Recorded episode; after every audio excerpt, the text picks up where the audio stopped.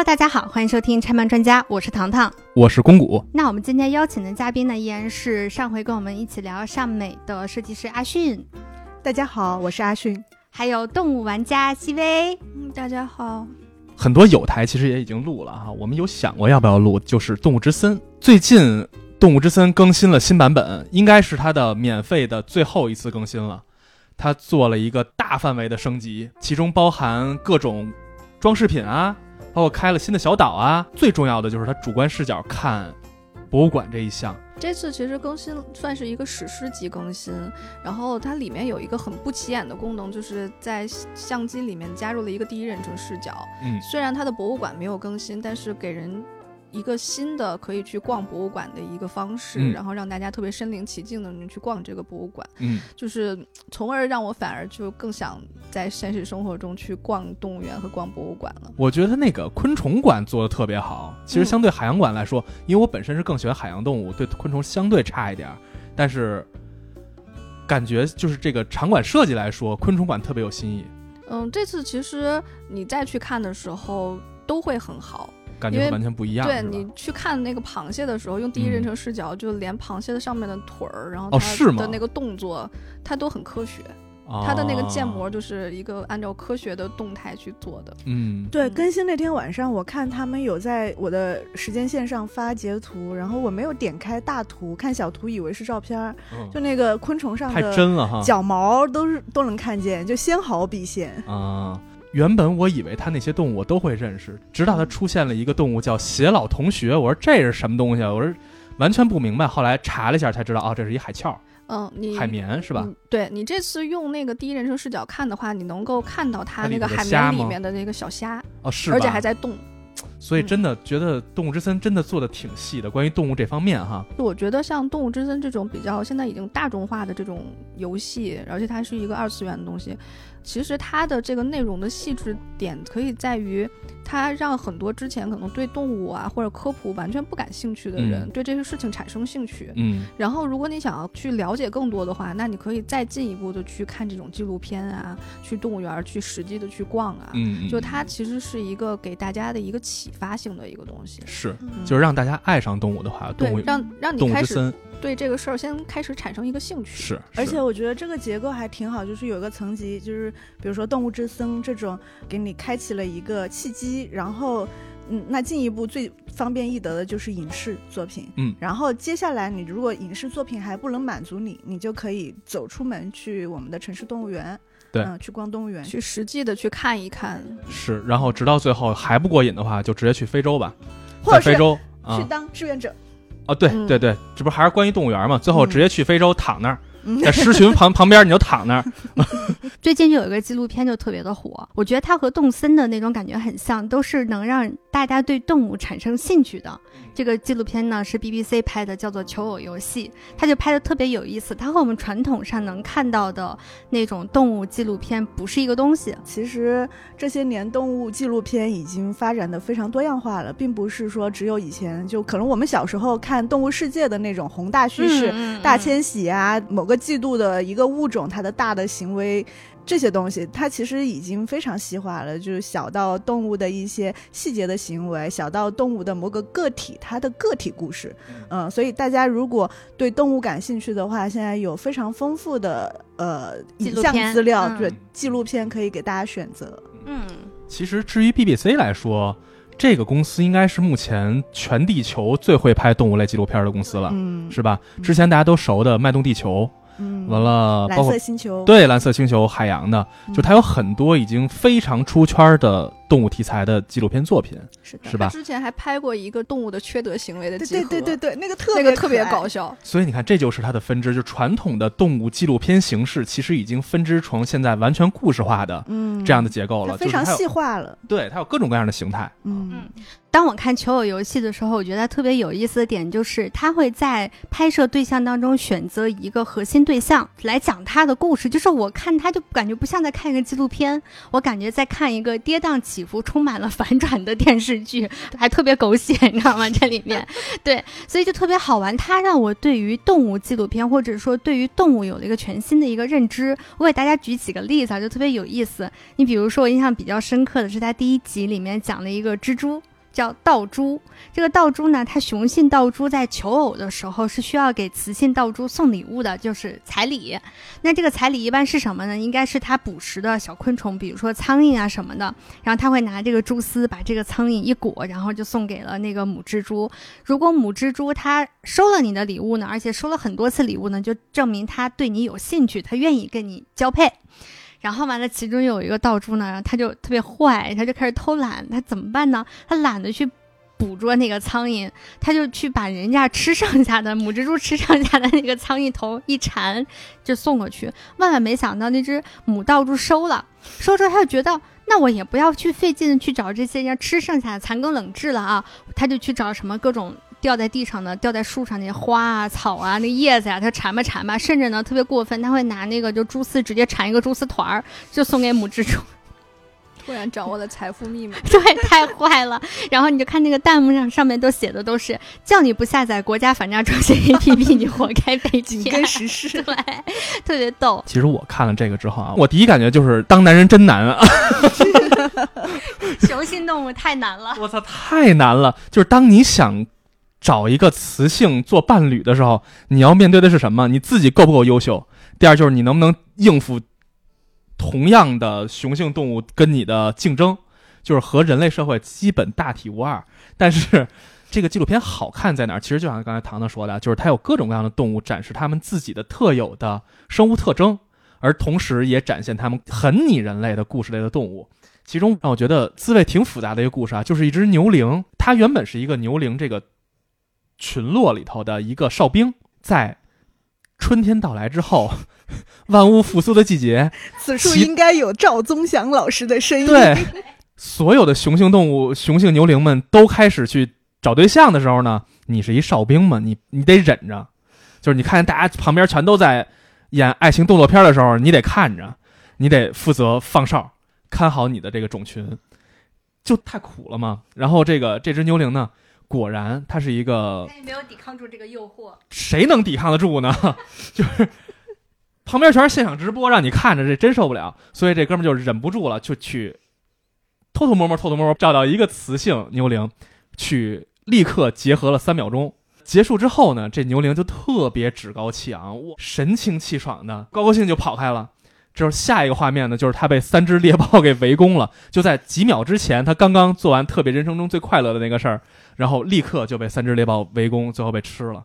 就是它既展现了这个牛羚它可爱也好，还是说它人性的那一面，感觉和和我们人很像的那个感受啊，或者说我们能共情到的那个感受，同时也展现了真正在非洲塞伦盖蒂大草原上动物残酷的那一面。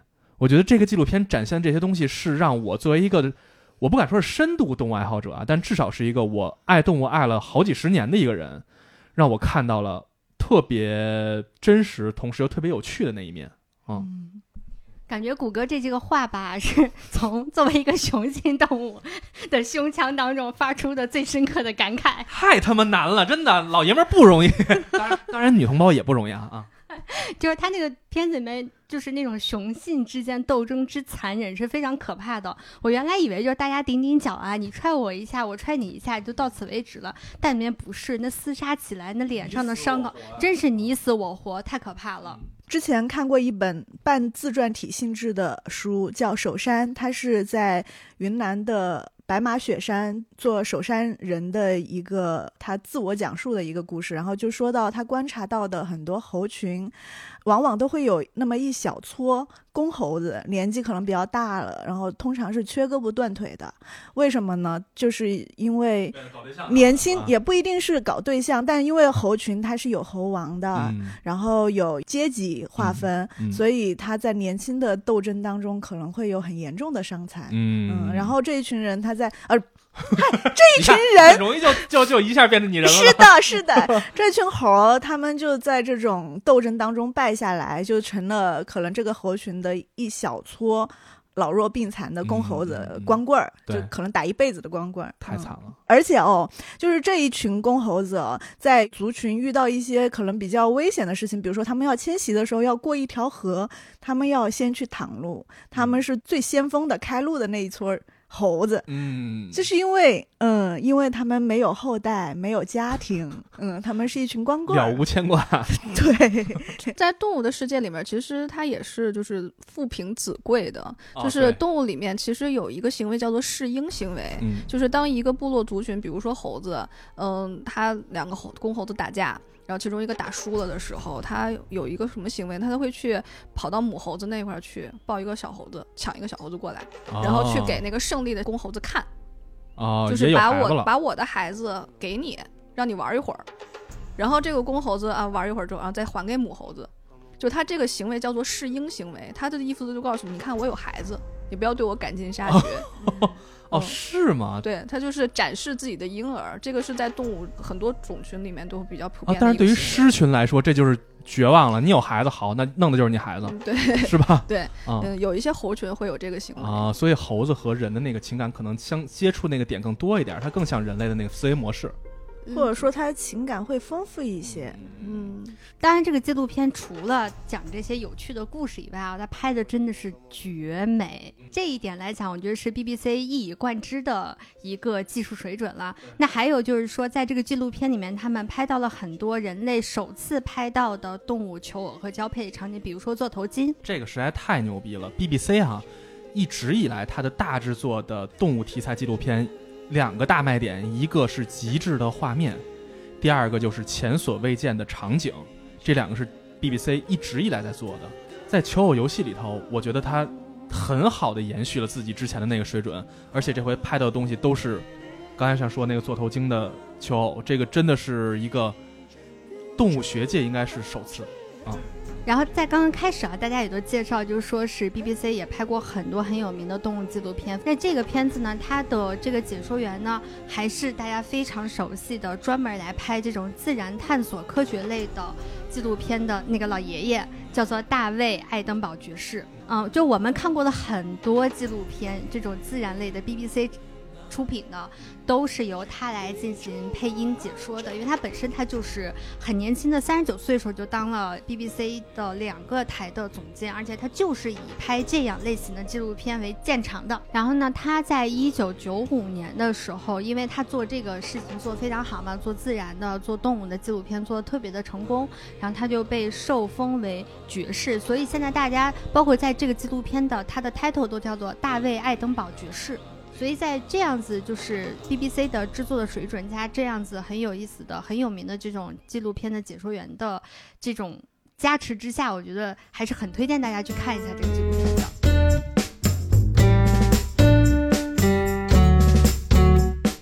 那喜欢动物的人一定会愿意去动物园，这是必然的。我就做个简单的调查啊，你们去过最次的动物园，能说一个吗？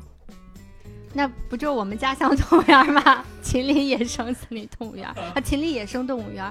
天哪，太可怕了那个地方！一会儿我再看看是不是这里面最次的。来，剩下两个嘉宾可以说一说。哦，那我得提名我家乡的动物园——重庆动物园。重庆动物园可是坐拥了三大猫，就金猫、舍利和令猫，还是还是还还是豹猫啊，豹猫、豹豹豹猫，嗯，它反正是金猫是特别少的，嗯，它是有金猫的。另外，它还有一只可能混了一点蓝孔雀血统的绿孔雀，但还是挺绿的。哦那天呃，二哥说是确实是绿孔雀，是绿孔雀是吧？啊、但是你看它有这么好的资源，把人家养的，哎呦，重庆动物园大概哪块让你最接受不了？哪块儿都接受不了。最接受不了的，他那个三只猫科的场馆，还是因为是他们的头牌嘛，已经算是做的最用心、丰容最多的了，嗯也挺惨不忍睹的。但是这三只猫的旁边是犬科，是狼。哦，那个场馆就是个水泥地，然后还是那种类似于熊坑一样的，就是人可以从上面经过，会看见它。那几只狼瘦骨嶙峋，在那个极脏的水泥地，而且重庆特别潮湿嘛，嗯那个水泥地上全都是那个青苔，还有那些水渍，就是积水，然后再啊反在水泥地上溜达是吗？对，它是在反复的绕着那个场馆跑圈儿，哦就是已经是非常不叫应激，刻板行为，对，非常严重的刻板行为，包括那个绿孔雀所在的环境，它那个笼子就首先很小，其次是跟其他的各种奇奇怪怪的，也不是奇奇怪怪，就其他的鸟类混杂，但是它又没有足够的丰容让它们去划分出界限。嗯，然后它的先说一下丰容是怎么回事？所谓的丰容，其实简单来说呢，就是。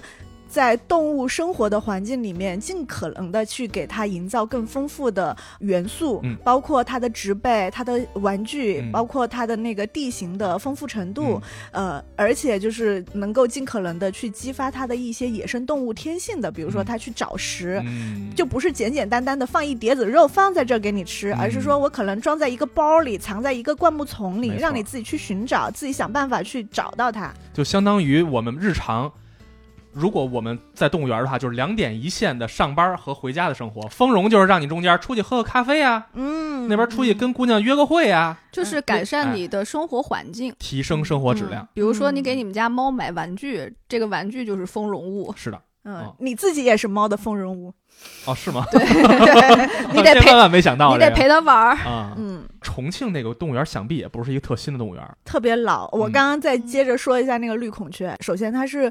呃，我们国家当然也不是唯一一个国家的特有物种，但也就是只有我们国家和东南亚的几个国家有，它是非常少的。对，其次它的数量也非常少，然后它的生存的环境也在受到严重的破坏。几乎国内的动物园，除了云南的，可能也就重庆还有这么一只绿孔雀，可是它的生活环境非常的差。然后绿孔雀本身是非常美的，就是大家想象孔雀东南飞。孔雀东南飞里的孔雀是绿孔雀，它是能飞起来的，它是非常美的大鸟。但是它在那个铁笼子里面就尾羽非常的不齐了，已经。哦，是吗？嗯，就活得相当的潦倒，就跟养鸡一样，他们那个笼子，就那个环境完全配不上绿孔雀应该有的地位。我记得西安原来有一个公园叫做。新庆公园，它里面有一个鸟语林，就是当年它刚办的时候还是非常好看的一个地方。那时候我还很小，嗯，爸妈就带着我就去玩，然后里面的孔雀是散养的。结果过了不到两年吧，等我们再去那个地方玩的时候，我跟我的同学一起去的，我就发现那个孔雀的那个尾羽都已经被揪完了，因为它是散养的。它其实是希望能够让嗯人类或者小朋友跟孔雀有一个比较亲近的一个相处的方式，但是没有想到就是大家都看见孔雀羽毛太好看，就给你去拔，都快给它揪秃了都。我觉得现在其实最糟糕的还不是说现在国内的动物园，现在最糟糕的其实就是这种乐园，还有那种萌宠乐园或者这种公园、室内动物园。对，就是这个其实是特别特别糟糕，它会开放这些动物，尤其现在。我看那个四川那边还流行有那种小熊猫展示的那种，就可以互跟小熊猫互动的那种萌宠乐园。呃，像北京，北京也有那种鹿鹿主题的那种小乐园，还有汉塔乐园的北京。对，就是这些，其实一个是在科普上会给观众造成一个误导，另外它也是一种动物表演的一种形式。这个其实对动物本身有非常。大的伤害，就包括它的这种自然天性已经完全丧失，它就是一个就是跟人互动的这样的一个工作人员，一个道具，对，一个道具。而且他们对于动物的这种保护，就是它已经完全丧失动物性了，它不可以被称为是一个动动物展示。这些场馆都是不达标的。就是虽然说我们说城市动物园很糟糕，但它好歹是有一个标准在的。而这些私营的，像什么城市动物园啊、萌宠乐园啊，他们就没有任何的标准，而且。没有任何的监管，就是他们也没有任何就是养动物的这样的经验或者条件或者水平。然后甚至我看到有的萌宠乐园还会让猴子抽烟，嗯嗯，就非常可怕。那我就接着来吐槽一下 秦岭野生动物园。我第一次去秦岭野生动物园的时候，应该是他刚搬到秦岭，时间不是很长。我们因为那个时候还蛮火的嘛，然后就去了。哎，我先问你一句，秦岭那个大吗？挺大的。嗯，它里面做的我就是我都不我不能说它好，只能在它那个里面相对算是还还有点人性的，就是它的猛兽区，因为它猛兽区是放在山林里头的，是散养的，但它也是给它圈地了。但那些猛兽呢，也没有什么猛兽的那个气焰了，是什么呢？就是在你买门票的时候，那个地方你就可以选择坐不同的车去参观猛兽区，便宜的呢，就是你不能喂东西。贵的呢，就是给你发那个肉让你去 喂。然后那些猛兽呢，现在为什么说它不是猛兽了呢？因为它们就跟我们家小猫一样，它会知道什么时候会有人谁来给你喂饭，所以它就会给你拦在那个你的那个观光车的那个主干道上，它都不会说远离人群了，它就会等在那儿等着你过来给它喂饭，就是它完全像是一个被家养的小动物一样。这个在动物行为学上就叫乞食行为，在动物园里面出现非常严重的乞食行为，这其实就是一个这个动物园做的不好的信号或征兆。嗯，就是你知道它的那个猛兽区。我说实话，我看不到猛兽的，就是那些区的掩体，就是你要看狮子，就是光秃秃的一片草坪上面给你趴了一堆狮子，嗯，让他们无处可藏。对，你看非洲大草原是什么？它上面有什么样的植被，有什么样的掩体，动物是可以躲藏的，它是可以做窝的。但那个地方没有，所有的狮子、所有的老虎、所有的熊都趴在同一片地上，只是。中间隔了一些栅栏而已，把它们区隔起来了。但是这个我觉得猛兽已经算是它的里面生存的比较好的动物了。你再到它其他的那个，真的是动物园展区，我觉得就跟刚刚迅哥说的那个重庆动物园就很像，就是他们的那些像狼啊什么的，有部分狼它可能就是在那个猛兽区里头了，但是它的那个动物园区里面它就会有那种就是一个水泥地，一个玻璃罩子，然后里面趴着一只。昏昏欲睡的狼，就是当时因为是带家里的小朋友一起去的嘛，就是亲戚的孩子，然后那小男孩就特别的不高兴，就会觉得，因为他太小了，他不懂，然后他为什么小动物会趴在里面不带动呢？为什么这个是狼，它不带动呢？它趴在那个水泥棺材里面，在我看来就是个水泥棺材。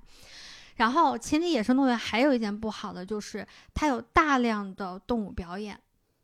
有马戏团，然后有相关的照相、合影，还有小型的各种各样动物表演。说实话，这些动物表演你看起来特别索然无味，就我在里面都能睡着了。然后其次呢，你就会感到特别的可悲。我记得我第一次去他那个秦岭野生动物园，看到了他那个马戏团。他看完整个表演之后，你出来可以拍照，跟老虎。然后我当时蹲在老虎面前去看，就我印象当中的动物世界里面的老虎是什么？就是威风凛凛，对吧？让人特别的畏惧感，就是百兽之王，对吗？但是那天我看到老虎完全不是这样，你就觉得你面前趴了一只披着虎皮的一个壳，嗯，就是一个壳，没有任何灵魂的一只壳。你看它那个眼睛边，就是连悲伤都没有了，连麻木都没有了，它是空洞。在那一刻，我觉得他真的特别可怜。就从那之后，我其实是很长一段时间是非常抗拒去动物园的，甚至我是非常认同一个观念，就是动物园不应该存在，动物就应该回归野生世界。嗯，说到这个，我想补充一个，就是攀枝花，呃，大家。不知道大家有没有听过，这是一个以矿产闻名的城市。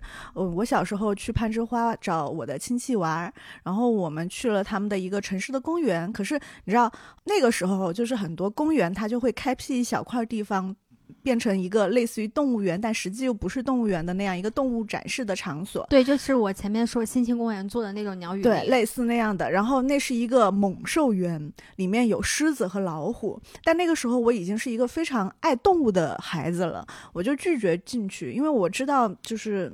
就尤其是那个年代，我之前看过的所有动物园给我都留下了非常不好的印象。就是我的想法跟糖糖一样，就是动物园不应该存在，动物园是动物的棺材，是动物的地狱，所以我就拒绝进去。但是呢，我的亲戚就我的姐姐带着小孩们，他们就还是挺兴致高昂的，就买票进去了。我就坐在那个园区，就所谓的猛兽园园区的大门口等他们，然后我就能听见里面的动静。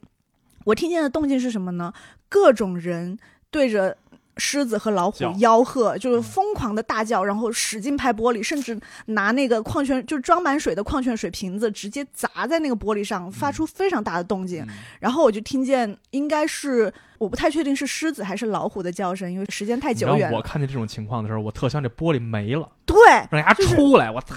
就我能听见他们在怒吼，就他那个声音还是有百兽之王的那个威严，但是你又觉得很悲凉，就是虎落平阳被犬欺，然后旁边这些猥琐的两脚兽一直在骚扰他们，一直在发出各种嗯嗯，非常刺耳的声音，嗯嗯然后他们在那个狭小的玻璃笼舍里面就，我能想象那个画面就是。对，非常愤怒，但是又没有任何的办法。那个声音是从我背后传过来的，我就一直对这个背后传来的这种嘶吼印象特别深，然后就更加加强了我对动物园的这种非常糟糕的印象。嗯我认为动物园是不能够存在的。刚才那个迅哥说的是他老家的，糖糖说的是他老家的，我也说说我老家。我觉得我可能不会输给你们啊。嗯，我因为是北京人嘛，所以我能说的就是北京动物园嘛，也是一个非常老的动物园，这没办法啊，这个是客观现实。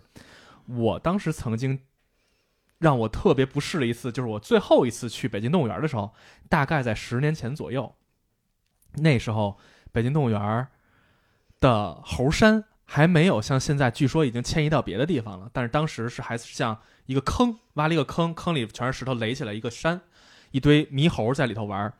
然后我在那猴山呢，发现那猴山里头的猴和猴山那里的老鼠一样多。然后那那老鼠啊，我觉得可能长得比那猴还肥还大，那猴都掉毛了，这个瘸胳膊断腿儿的，那猴惨的不行。但是我会看到那猴给那个老鼠摘虱子 啊，天哪！大概用现在的感觉，是不是这这个老鼠是给这猴丰容的丰容物？然后这是一个啊，再一个是什么呢？就是我当时去北京动物园看它那个鸟的那个展区，当时它是进了北京动物园，右手边是大熊猫，左手边进去之后就是一片小笼子，笼子里各种各样的有鸟啊，有小动物、夜行动物馆啊之类的。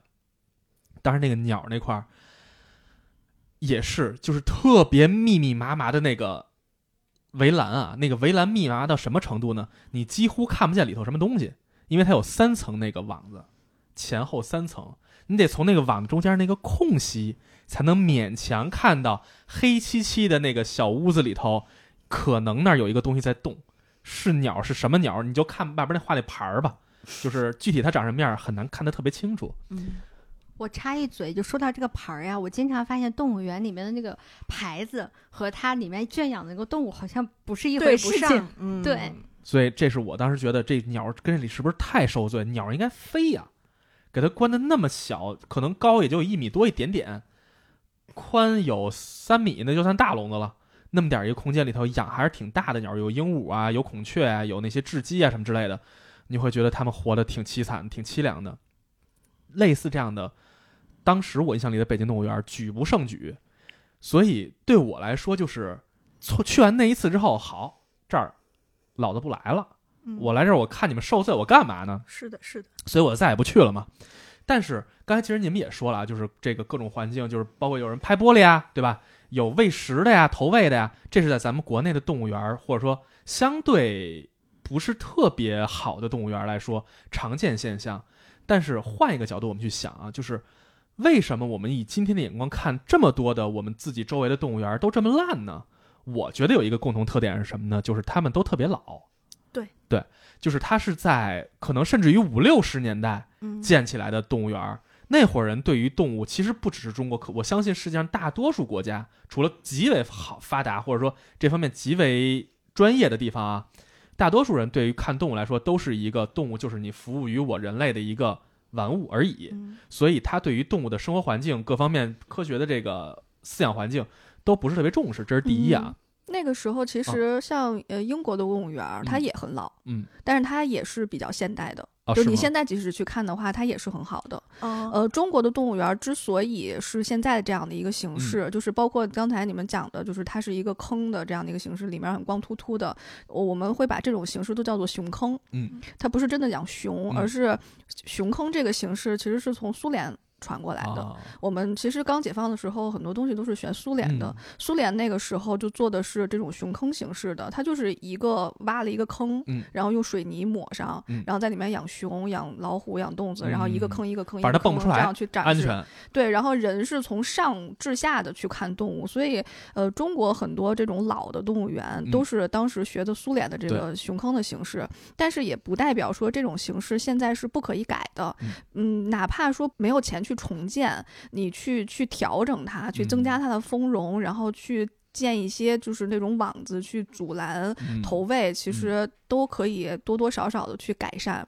我觉得北京动物园之前还有一个问题是，它到冬天的时候连给动物连水都不给，就他们的理由是说冬天那个给了水之后它会冻上，嗯但其实就是懒。嗯，所以熊坑这种形式，一定是我们再去重建动物园或者去改善动物园的时候，要去最优先淘汰的。而且熊坑就会引发两个问题，一个是就是投喂，嗯，它拦不住投喂，嗯。投喂就会导致这种动物的乞食行为。哎，我见过最牛逼的投喂，就是在那个长臂猿馆，当时的那个动物园，北京动物园的长臂猿馆已经有很高很高的那个玻璃网了，嗯侧面是玻璃，嗯顶上是网子，嗯至少四米起啊！嗯你就看那个爸爸带着儿子去的那个，拿那面包攒一团儿，把面包、它轻，所以就扔不太高嘛，嗯给捏瓷实了不就沉了吗？嗯，完了，爸爸从底叭给扔到那四米那上头去，扔到网子上，完了那那个长臂猿上去给够下来。我说这真他妈的，想还有那种他们啊。拿那种干挂面，因为干挂面细嘛，然后它就可以从各种那个缝缝里面哦。塞进去，就甚至是玻璃跟玻璃之间的缝儿，对、啊那种极细极细的缝隙。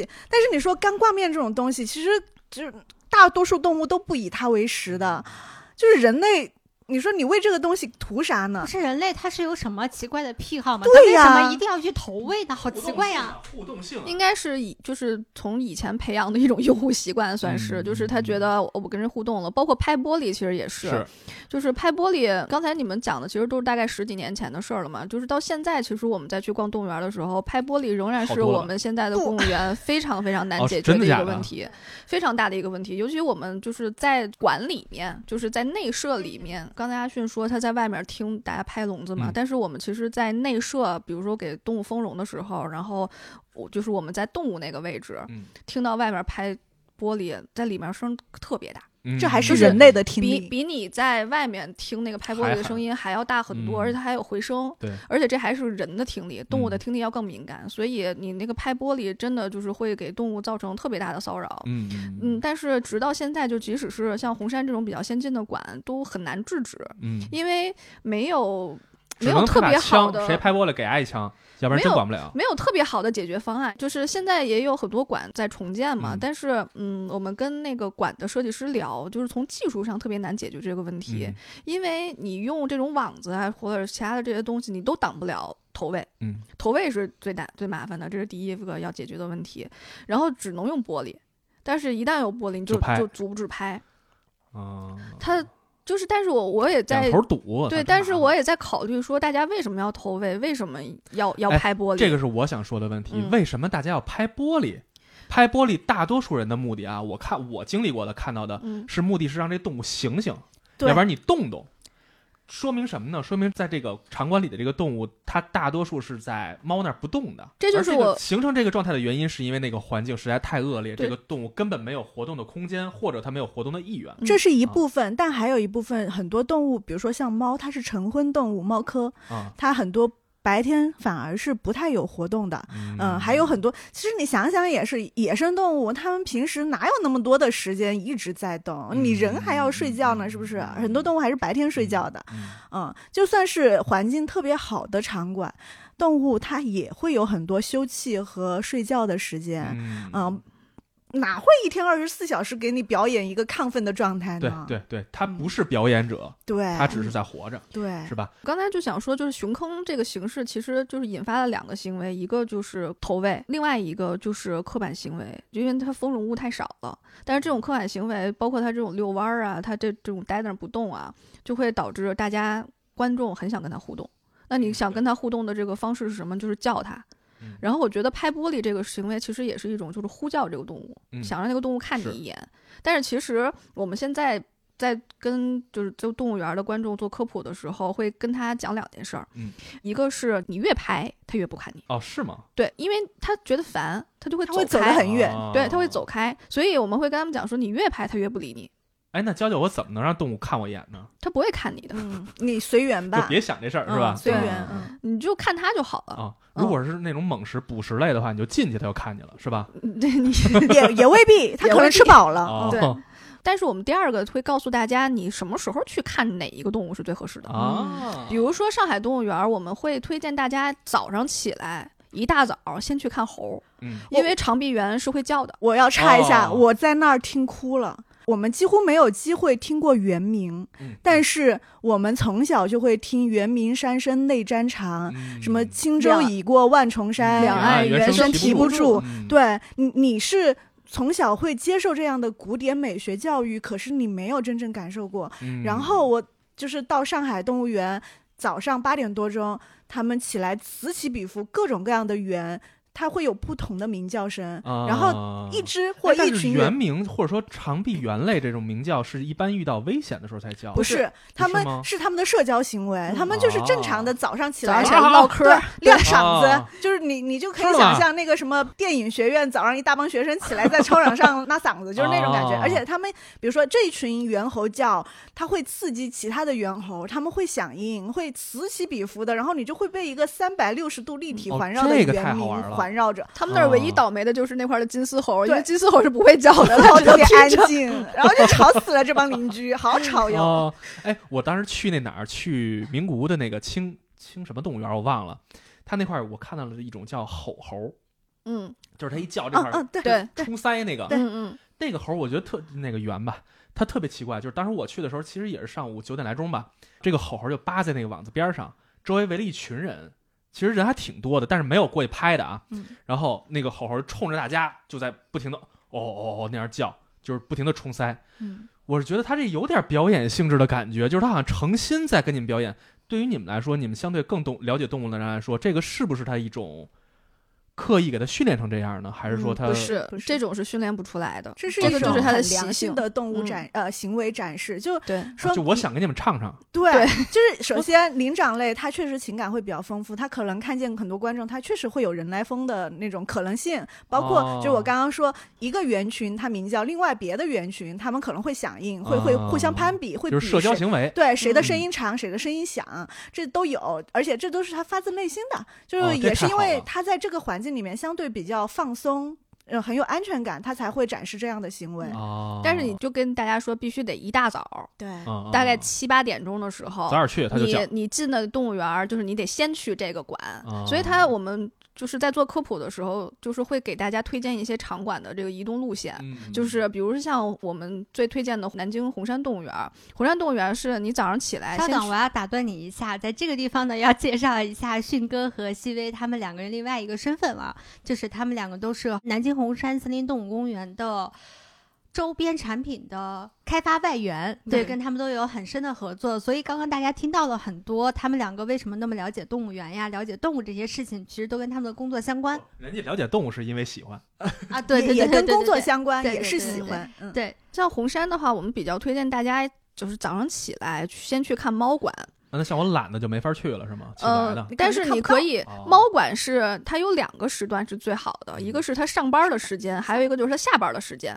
如果你没赶上，那个上班时间的话，你可以大概到四点多的时候去看它下班。哦，呃，猫馆的话，它有两个好处，一个是它这两个时段猫是比较清醒的，就它是比较活泼的，因为它中午就会睡觉。嗯，而这上下两个时候它是比较活泼的，比较有精神的，所以它的行为就会比较多。嗯另外一个，这两个时段它会喂吃的，就是包括一些嗯小的这种小小老鼠啊什么的，活着的这种东西，嗯它都会丢到那馆里。而且他们喂吃的不是说就我就给你一盆儿，或者嗯是给你一堆，就是它会塞在它这个笼舍的好几个地方，这儿塞一点儿，那儿塞一点儿，然后包括有一些特别难扒开的那种，就是用呃一些东西他们还会裹起来吧？的我，看对对对，啊给裹起来，啊然后你得从那缝儿里头让它自己掏掏掏掏出来，一点儿一点儿掏出来，啊就是这个都是给它封因为猫。科动物是本身是有埋食的，有些是有埋尸特性的，是的？嗯，对嗯，它会埋，然后就是，但是你可以看到它这个寻找吃的这个过程，这个过这个程就很丰富。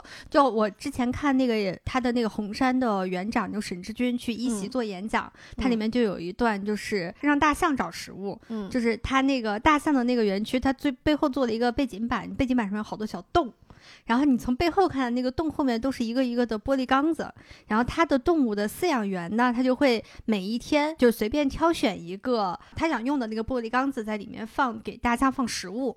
然后大象就得靠自己的嗅觉去寻找是哪一个缸里面有那个食物，然后通过自己的鼻子把那个食物从那缸里面，然后再从那个洞里头然后掏出来自己吃。嗯，就非常有趣，就不会说我单纯的放给你。我觉得他会去避免动物出现那种乞食行为。嗯嗯因为它在野生环境下获得食物本身就是没有那么容易的，嗯你就是得到处去找，到处去掏。上班时间和下班时间还有一个最值得看的就是红山动物馆的一个特色，就是它有一个天猫通道。嗯、科馆的对，猫科馆它是会换笼的，嗯就是嗯，刚才也说有些牌子跟那个笼子可能对不上，但但其实红山是因为它会就是交换笼舍。嗯嗯、我们在动物园界有一句话叫做“一成不变就等于不丰富就你就是再多”，的你做的再丰富，一成不变都是不丰富的，嗯，所以它必须要换笼子。它这几个，他就是在这屋住，然后他过两天可以换到那屋去住去，嗯而且他这过两天上园长办公室住两天去，是吧？它这个味道也会、也嗯会留在这边。比如说我，就想知道这问题。我猫科动物是一个地盘领地意识很强的东西。嗯嗯你把一只猞猁你给弄到豹子那里头去，嗯豹子之前跟这儿尿过一泡，它不给吓疯了？那猞猁会很兴奋，呃、啊要看个体，看个体有一只猞猁特别牛逼，就是天天想要去干豹子，对哦，是吗？它在这边笼子，那边是哪种干？二网是二网，就就是是大家，哎呦，他会求偶游戏在这又上线了，是吗？哦，是干架是吧？它会他会铺那网子，要去揍那只豹子，啊就是二王就比较厉害。然后有的猞猁可能就会比较害怕，啊但是这在他们的自然环境中也是比较正常的让他。感受到威胁、嗯，但是也会为了哎避免，但有时候他们会为了避免这种害怕，就一般都会在下过雨之后给他们换笼子，啊，它那个味道就会淡很多。嗯而且他们猫科馆主要是三种猫，一种是豹子，嗯一个是是那个金钱豹，咱对说的是金钱豹，金钱豹，然后是猞猁，然后嗯是豹猫。嗯。豹猫就不换场馆，因为嗯。豹猫跟另外两种猫比起来，体量差太太大了，嗯。对，就对它刺激太强了。嗯，你说嗯。猞猁虽然比豹子小一些，但是它像二王这种，它还就是嗯还有机会去 去你说这二王是其中一只其中一只猞猞猁啊嗯，他们一共三只猞猁，一开始是两只大王和二王，后来嗯来了一只 Kitty，是一只哎很漂人家亮的小。叫大王和二王，第三个叫 Kitty，这是瞧不起人家吗？不 Kitty 是母 Kitty 是妹妹，哦是个哦小姑娘，可美了。哦，他们三只猫的性呃，三只猞猁的性格就特别不一样。三只猫，也是猫，是猫嗯是猫啊三只大猫，对，就是其实这个时候你看，好的动物园、好的场馆，它会因为有很丰富的行为展示，嗯你就会很容易去做个体识别。个体嗯识别也是一个专业术语，就是说我们如何去认识，然后去很轻松的谁是大王，谁是二王，谁是对？认出嗯，同一个物种里面谁是谁，呃，我们叫得上名字，叫得上它们的一些特征，呃，像这种行为非常丰富的动物，你就会很容易区分出来。比如说大王比较稳重，二王就是特别冲，天棒用我们重庆话来说，就是还想去弄豹子呢，嗯。然后 Kitty 呢，就美美的，呃，很文秀的一个小姑娘，她是后来的，年纪也要稍微小一些。嗯，所以就是这三只猞猁，虽然它们都是猞猁，但是你就很容易的通过观察能分出来它们谁是谁。嗯，就是他们那个星星馆里头不有有一对儿嘛，就很有意思。那个公猩猩会画画，然后画他那个母猩猩的那个身影，画的还真的很像，就画他的那个媳妇儿，画的非常像。就虽然他只是线条，写意的，他写意的，但是画的很像，就是你你把他两张照片，这边是母猩猩，然后这边是她老公画的，她的那个形象放在一起，一看就是他。这个母猩猩呢是上海野生动物园的，对，然后完了他们生下来那个小孩儿叫小黑，我就对他这个名字印象特别深刻，是个小姑娘，特别文气，就是我第一次在猩猩的身上感觉到了文气和秀气的这个感觉。但是，现在这个小黑呢，他回到了姥姥家。然后在姥姥家生活，就是大家如果想看这个很可爱的小黑的话，就可以去到上海动物园。我接着说刚才那个天猫通道啊，就是因为有换笼舍这样的需求在，所以在笼舍和笼舍之间会看到一条，就是观众不是有一条步行道嘛？嗯步行道你往头顶看，嗯就会有一条通道。是是网栅栏的网子的，嗯，嗯，你能看到这个通道是连接着两个笼舍的。嗯这个猫会通过这个通道，然后进入到内舍呀，嗯回回去啊。嗯所以你在上班和下班的时候，可以看到他们走这个天猫通道。哦，你会看到对这些打工猫，他们是怎么上下班的？他们的通勤路线。然后这时候呢不，小心给我头顶上来一抛，我哦是对有会，他那会有一个警示牌，叫小心真尿的话，我能索赔吗？不可以。那人家已经警告你了，小心天降甘露，对，这是福气。有点味儿，我给你要不要啊？嗯，加人了，怎么哎，但是哦，你要是身上有这个味儿，你出去没有动物敢招惹你。也没有人愿意理我了？我跟你说，是，我我发现他们红山动物园很喜欢用这种通道类的东西来解决很多问题，比如说他那个亚洲什么什么馆，不太记得名字了。我就记得他说，一般的动物园它会分为，比如说动物的居住区和展示区，然后在一般的情况下是展示区和那个居住区是连在一起的，就是隔一堵墙嘛。他们后来就把这个展示区和这个生活区其实就分开了。完全分开。分开了之后呢，那你那如果一个猴子想从第一个展示区想去第三个那个居住区的时候，它就过不去了，他可能要穿过别的猴子的家。后来他们就用这种通道的形式把它解决了。我就看那个片子里面，就一堆猴子，然后随着那个驯养员的手上的那个食物，嗖嗖嗖嗖嗖就跑过去了，上班特别可爱，打工猴，对，打工猴。对，所以对于你们俩来说，不只是因为跟他们有红山有合作，所以才喜欢。实际上对你们来说，也是红山是国内最好的那个动物园，能这么理解吗？对，红山算是目前最好的动物园之一吧。嗯，哦，它的之一是对它的理念目前和它的场馆设计比较现代，而且它现在也还在做新场馆的这种翻修。因为我我和糖糖都是特别想去，但是一次没去过。所以我们去了很多次。我因为我知道红山的时候，就是谷雨那篇文章嘛，然后那个什么孤岛当中出力的动物园还是什么的，不太记得那名字了。但是那个时候已经是疫情期间了，然后你想离开北京或者你去有一些旅游的行为的时候，是相对的比较。繁琐那个手续，而且会有很担心你回来能不会不会影响你的生活，影响你的工作，对。然后我跟谷歌就一直在说，哎呀，我们好想，甚至我们都想拿着我们的设备去那儿里面录一场节目的。骑着自行车都行，让我去就行。然后那天跟迅哥一聊天，发现他居然跟红山有合作，天哪！他在我们两个人眼里头立刻形象高大，突然冒出圣光来了，我靠！那我们今天这期节目呢，就先停到这里，因为大家都很爱红山动物园嘛。那我们在下一期的里面呢，会详细的来跟大家来介绍一下红山动物园，它有哪一些好玩的、有趣的地方。如果你要去它那里玩的话，你要怎么去规划这个路线？包括它有一些特别有意思的场馆。像什么南京的本地动物呀，还有一些关于动物救助的相关的内容。那在二零二二年的开头呢，我们跟大家录了这么样一期关于三次元世界的这样子的一期主题的节目。其实呢，是希望疫情能够赶紧过去，我们不用每一天都圈在家里头。我们可以跟我们的亲朋好友一起出去玩，去看这个世界非常有意思的一面。我们除了可以在漫画和动画世界里面去感受这种美，现实生活当中的美是非常丰富的意思的。那我们下期节目再见喽，拜拜。